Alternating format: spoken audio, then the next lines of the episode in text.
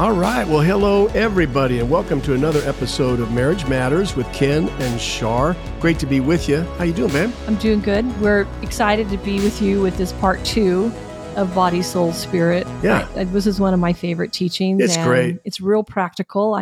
Kenny's more of the Bible teachy guy, and I'm more of this, okay, how does that apply to my marriage, the things that I do in my life? How can I apply this? Because head knowledge is great, but until you apply it to your life, what does it really mean? Yep. You know, I heard Chuck Swindoll say one time that the Word of God without application to my life is, and he said this, and it took me back. He said, is like an abortion. Oh, it doesn't come to life. Right. Its life is cut off, because its intention is to transform us, change the way we live, right? So interesting. And it's very pivotal in all of our lives that we don't just know the Word, which we should, right? But we do the Word. Yeah, this podcast is not about getting you knowledge. No. It's really, hopefully, as practical as it gets. And the applying of the Word of God to the real stuff of marriage is what's important to us. Right. So that we build marriages that really are gratifying and really do honor God. Exactly. Right? In this world, and as an example of Christ's love for his church. Yep.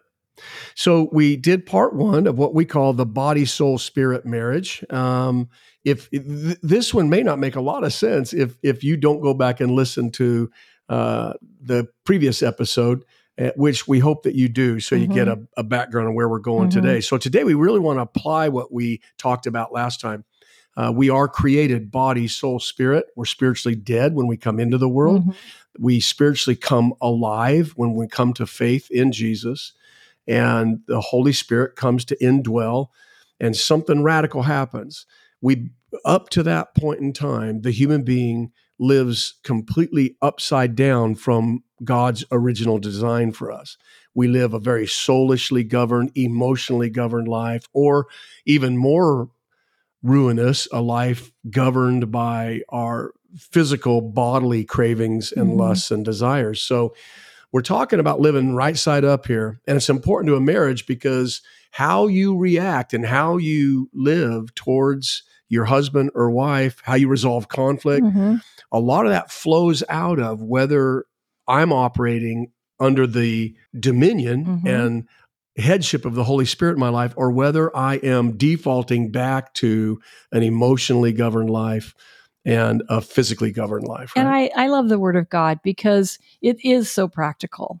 And we went over the verse, the ending verse that you shared of the lust of the flesh. Oh, yeah. And it's just going to bring ruin in your marriage. Yeah. Let's be smarter than that. That's what I think. I don't want to live like this. I want to live my most productive life, a life that brings first glory to God. Right. It blesses the people that I know. When I walk up into a crowd, I don't want to be the one that they say, oh, there's so-and-so, there's Charlene, you know what we're going to get from her. And you know what? Unfortunately, there are still people acting like they're 5 years old. Yep. And they're 75. Yep.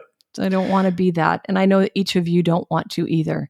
Now, applying this to marriage, here's what we do with this. If we are created by God, body, soul, spirit, there's a trichotomy there. And maybe a little bit of what the Bible means, where it says we're created in his image, the Imago Dei, that as he is Father, Son, Spirit, one God in three distinct persons, we're one human being of body, soul, and spirit, all working together in our humanity, right? So here's what's tragic to Charlene and I is when even Christian people who profess to be followers of Jesus, what we've experienced over years of working with a lot of marriages is that there's and never— And our own marriage. And our own, absolutely. Is that it's rare to find the couple that is building a spiritual unity as husband and wife. Now, what I mean by that is it's pretty easy to build a bodily unified marriage. We figure that out quick. Well, we figure it out, but it's still really hard to build a healthy, sexual, intimate relationship, that's a feeling for both people. That's another episode. But yes, it is. And our kids won't want to listen to that probably, but TMI. Yeah, exactly. No, we don't get into that. But that is also hard to work on. Yeah. But at least they're engaged. They're working on it. Exactly. Right? And in our bodily cravings make us work at it. It's like, if we want this to be good, we've got to work at it. So at least something's pushing us towards that. Yeah. So let's talk about the marriage, the Christian marriage that is successful. They're unified physically. Their intimate life is strong, vibrant, satisfying, active, satisfying, and healthy. Right. And then there's the soulish, which is that inner part of a man that's our self-consciousness that has needs and desires and cravings and wants, right? And so they go through life together, sharing emotions together. Hopefully. But let's say they do. And it's healthy, right? They laugh together. They cry together. They share stories together. They share each other's weaknesses together. They know each other. Love, acceptance, and forgiveness that. There. They know each other. Yes, I know how my husband will react in certain circumstances, no matter what. And so they've built a strong and unified emotional, soulish life together, right? But here's the kicker, right? So few experience spiritual intimacy. And that's what we want to talk about today. Even for us, I tell you, this was new to us. There was many years of what anyone would call a healthy, successful marriage. We were unified physically, intimately, sexually. We found a great unity, sharing life together, committed, devoted, sharing emotionally the ups and downs of life together successfully. But there's a period where that doesn't mean that we were spiritually intimate. And remember, we're a trichotomy. We're body, soul, and spirit. So there is a spiritual marriage there waiting for us. Right. That if it's left unexplored, even though you may, listening to us, you may be going, dude, my marriage is as good as these. My marriage is the best marriage I know. And that may be awesome.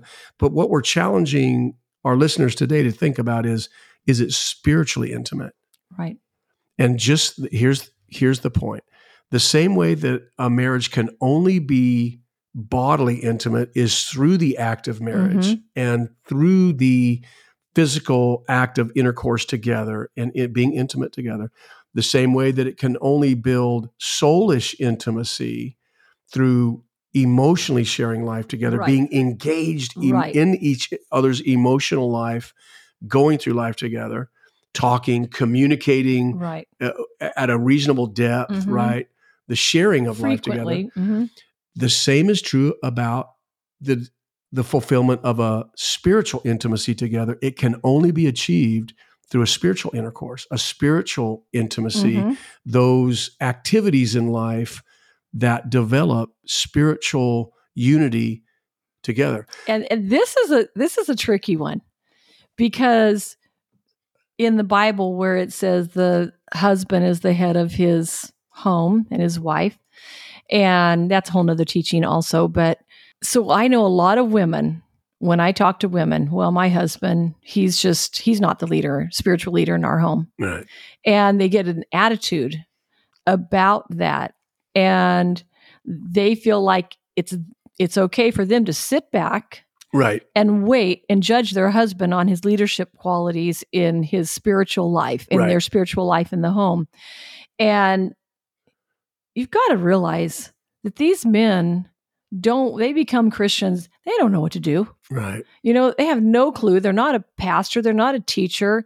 They're just a dude that loves Jesus and has no clue how to shepherd a flock. Right. And I think that women need to cut their husbands a break totally in this area. Hey, I like that. Now, but we need to... But we're going to challenge you. Yeah, we need to challenge them. And it's a mutual... Right. It's not just husband, it's wives too. It's a mutual... I like it as an agreement that this is where our family's going to go. We're going here together, man. And I'm going to help you and you're going to help me and we're in this together and it's going to be awkward and it will be challenging. If this episode just encourages couples to do that, to go, okay, we we're tight physically. We're tight emotionally in a soulish way, but we want to be tight spiritually. Mm-hmm. Let's go. Then we've done a good thing, right? So the disciplines or the activities of life that build spiritual union and spiritual intimacy are serving Jesus together as husband and wife. Right. We're going to talk about that.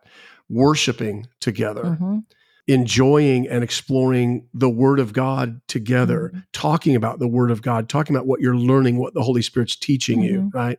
And then fourthly, and probably most importantly of all, is prayer together, together prayer. I don't mean some of you out there are going, well, I pray for my husband. I'm not talking about praying for your spouse. I'm talking about praying with your spouse and grabbing a hold of heaven and pressing into the things of God in prayer together, which we have found, even among the most mature couples we know, if they're really honest, they'll say, yeah, that's not a 10 in our life. That's a 2 or a 3, and it's not where we want it to be. In fact, my guess is everybody hearing this would go, yeah, that's not quite where I would love it to be. But we all want it to be a 10. We do. But getting it in that part of our heart where the Lord resides and our spiritual part, we want so desperately to have intimacy with our spouse. We just don't know how to get there. No. And well, we do. We do. The challenge of going there together is huge, and this is what we want to talk about today. And the adversary does not want you to press into this. Why is it so much more natural for us to pursue physical intimacy? Yeah, because we have emotional bodily cravings, but spiritual intimacy is a different thing. Huge resistance. Let's talk about each of these four things just real quick with our remaining time. Number one is this serving Jesus together. This is what we encourage. You really want to build marriage at the bodily, the emotional, and the spiritual level. Start serving Jesus together. Go teach that third grade class at church. Go on a short-term mission trip together. And build a house down in Mexico together with a church group. Go downtown and feed hungry people. Do something that to hospitals that advances, and pray over people. Oh yeah. Do the things that advance the kingdom of God together, partner together in something. We, having pastored for 42 years, we would see couples all the time where he's at church doing men's stuff and doing things, and I know she's busy doing things, but we would commonly not see them in places of service together. So this is what we encourage. Do it together. Even if it's taking a meal together, absolutely, to someone just had a baby. Yep, or a neighbor that you know that they just got out of the hospital. Do it together. Take it together. It's serving Jesus together, having an intentionality to pray for these people, and even if you don't pray with them, pray over them before you go. It's, Lord, make this an entrance point that we can minister to this family. If everybody listening just decided, okay, let's together, honey, first time ever, let's teach that fourth grade class at church. Do you know what that would do for you? Mm-hmm. Not only would it loving those children, best friends for life. Oh, they'll love you forever. But not only are you advancing the things of God in their life, but in your own life. Before I was a senior pastor, Charlene and I, for years, had the 2-year-olds. I'm telling you, every 2-year-old in that church loved Charlene and I. We were all stars, man. Every 3-year-old would run up and hug us. And there's something, when you've got to go home and get in the Word and prepare a curriculum together to teach on a Sunday morning together. Love those kiddos. It's right advancing something in your married life. There's a spiritual intimacy being developed together. So, number one, we encourage that. Number two, worshiping together, right? You somewhere during the course of your days and weeks, there needs to be in every married couple the worship of God together, whether that's sitting. That can include sitting together on a Sunday Lord's Day celebration. with hands lifted, voices in full throat, worshiping Jesus together, or in your own living room, taking 5 minutes and just saying, Lord, you're so good. Just blessing the Lord together. Just that little practice, a couple minutes a day or a week, will make a big difference. Worshiping God and expressing gratitude to God and thankfulness to God together. Mm-hmm. I know you're doing it separate. Mm-hmm. Most everybody listening to us has that going in their own private worship life. But when you're with your spouse and they're hearing you lift up your voice to God in praise and thanksgiving and grateful worship, oh, dude, it's a whole nother thing altogether, right? What you're modeling for your children, oh yeah, and your grandchildren or whomever, but it's you're modeling the kind of marriage that you pray for them to have. Yep. But yep, you're showing them how to do it. Now you're modeling it, yeah. So they won't be ignorant when they get married. Yeah. They know how to do it. Well, no, let's just stop here for a moment. If I would ask you, just ask yourself, do I do this? Mm-hmm. Do my husband or my wife and I serve Jesus together? Do we worship him mm-hmm. together? If the answer is, yeah, no, that doesn't, then what we're saying is there is a whole dimension to married life that you've missed out on. Mm-hmm. You are not building intimacy there. You're not exploring a full, rich body, soul, spirit married life. Right. And we didn't understand this for a long time. Now we do. We're very careful to worship together, to serve Jesus together. There's an intentionality, I think, to our life now, right, hon? Yeah. I mean, that we didn't mm-hmm. have before. I think we always served the Lord together, and it was always a blessing to our marriage. Right. Always. We had people in our homes. We have discipleship groups. We've always served the Lord together, and we go to church and worship together. And the next component is the word together, learning the word together. And but the fourth component, I think, is the one that we really want to press into right now, and that's prayer together. This is what I think is probably out of these four, mm-hmm. worship, the word, serving mm-hmm. together.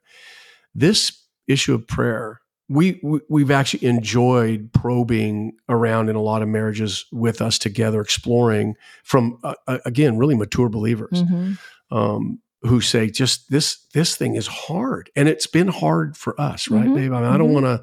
I don't want this to sound like we took off like rockets. From this standpoint of praying together and building an intimate spiritual life together, we didn't. Prayer for us was difficult.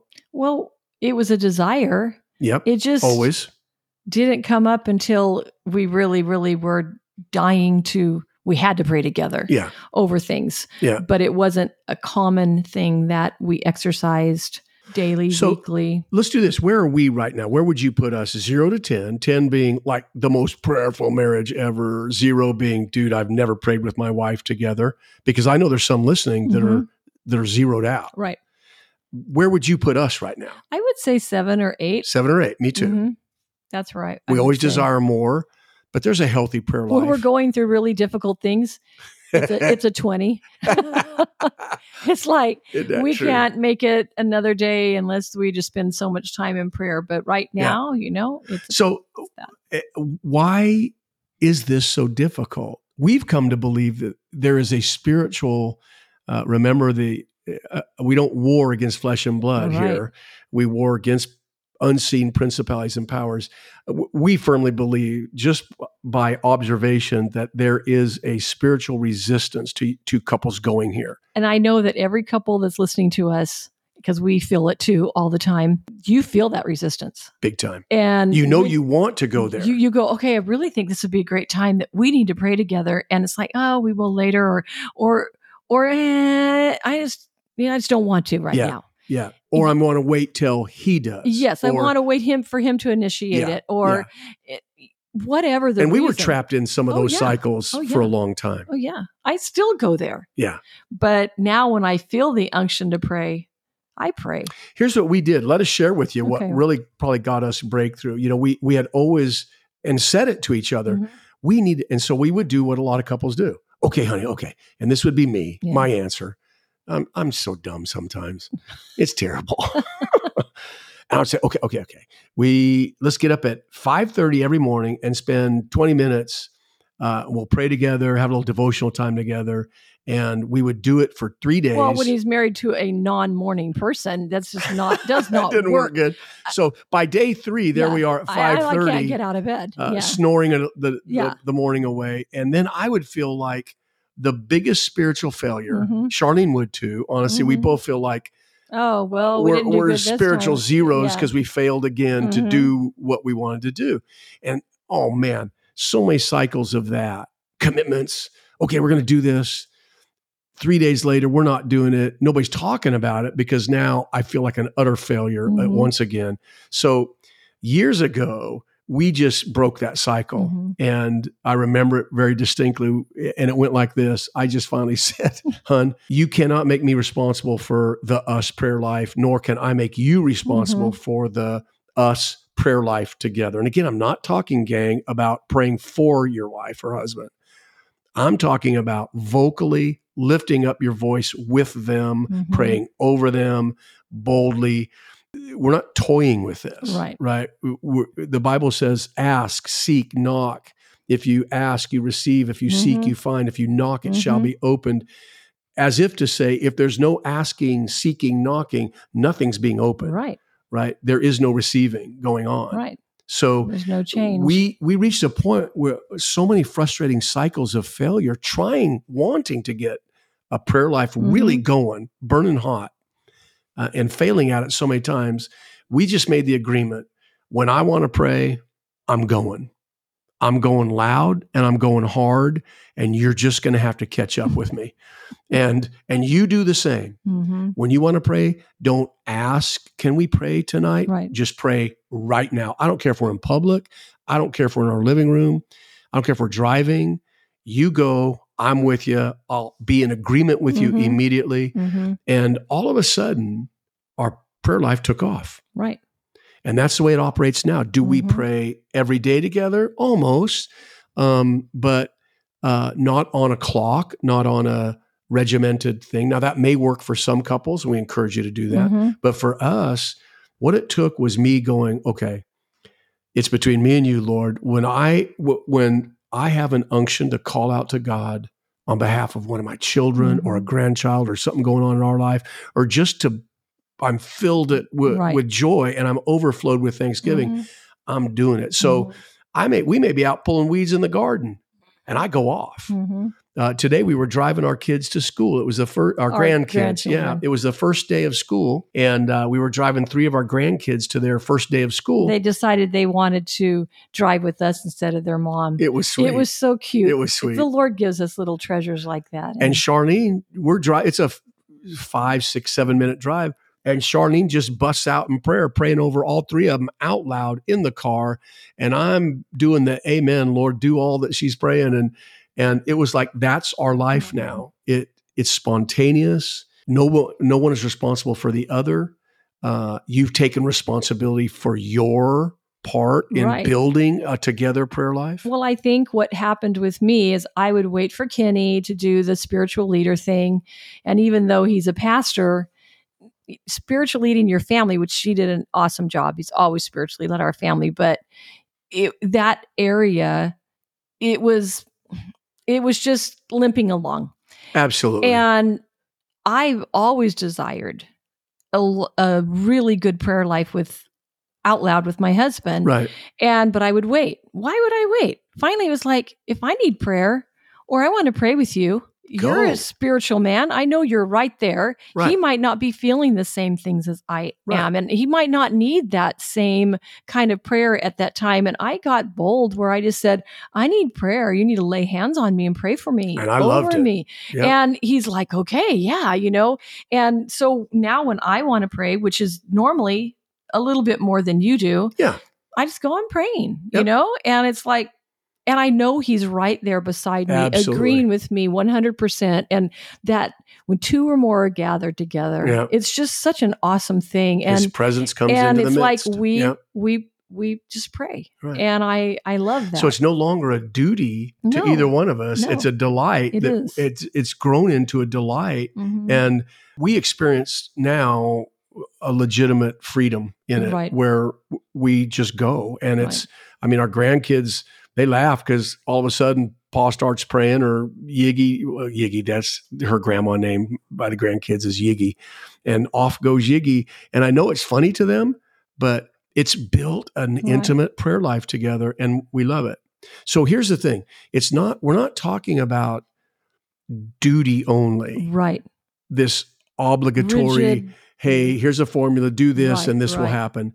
What we're talking about is the intentional building or instituting of these spiritual habits together, serving Jesus together, worshiping Jesus together, the Word of God together, just a passage a few times a week. Well, hey, this is what the Lord's showing me. Exactly. In your own personal devotion, you know how the Lord will just bring you this one verse or this passage and sharing it with each other. Yep. Just sharing it. Just stream a message by your favorite preacher or something. But you do it together where the Holy Spirit's teaching you things together and you're growing in understanding of the ways of God together, right? And then fourthly, and I think most importantly, is this prayer life.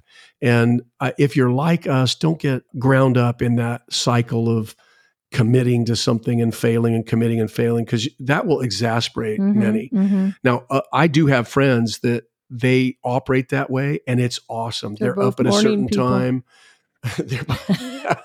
They're morning people, but it works for them. It did not work for us. We our prayer life has advanced so much after we just kind of freed each other up, but taken personal responsibility. Right. So here we go. You ready for this? Wives, quit making your husband responsible for an intimate spiritual life between you. You want to pray? Go loud, go hard. Husbands, you need to go there. That barrier you feel, that unseen opposition that makes you hesitate, even when your heart's crying out to call on God, something in you is driven upward towards Him. Our encouragement is as a leader, a covering in that home, go. Go bolder than you ever have. Take this challenge on. And decide, I'm tearing that barrier down. I'm somehow going to break through it by God's grace and open up a world of spiritual intimacy between husband and wife through those four activities of life that build an intimate spiritual life together, every bit as much as physical intercourse builds an intimacy bodily, right? So there you have it. Hopefully this is helpful. We're growing just like you guys are. And it's so exciting to see the Lord with teachable spirits and a willing heart. It's amazing how the Lord keeps ministering to us to grow our marriages together. It's awesome. It is. So hopefully it helps. Anyway, God bless you, family. Great you were in with us today. We can't wait to drop another episode. We're going to keep going and hopefully it's helping. Yeah? Yes. You good, babe? I'm great. Okay. God bless you all.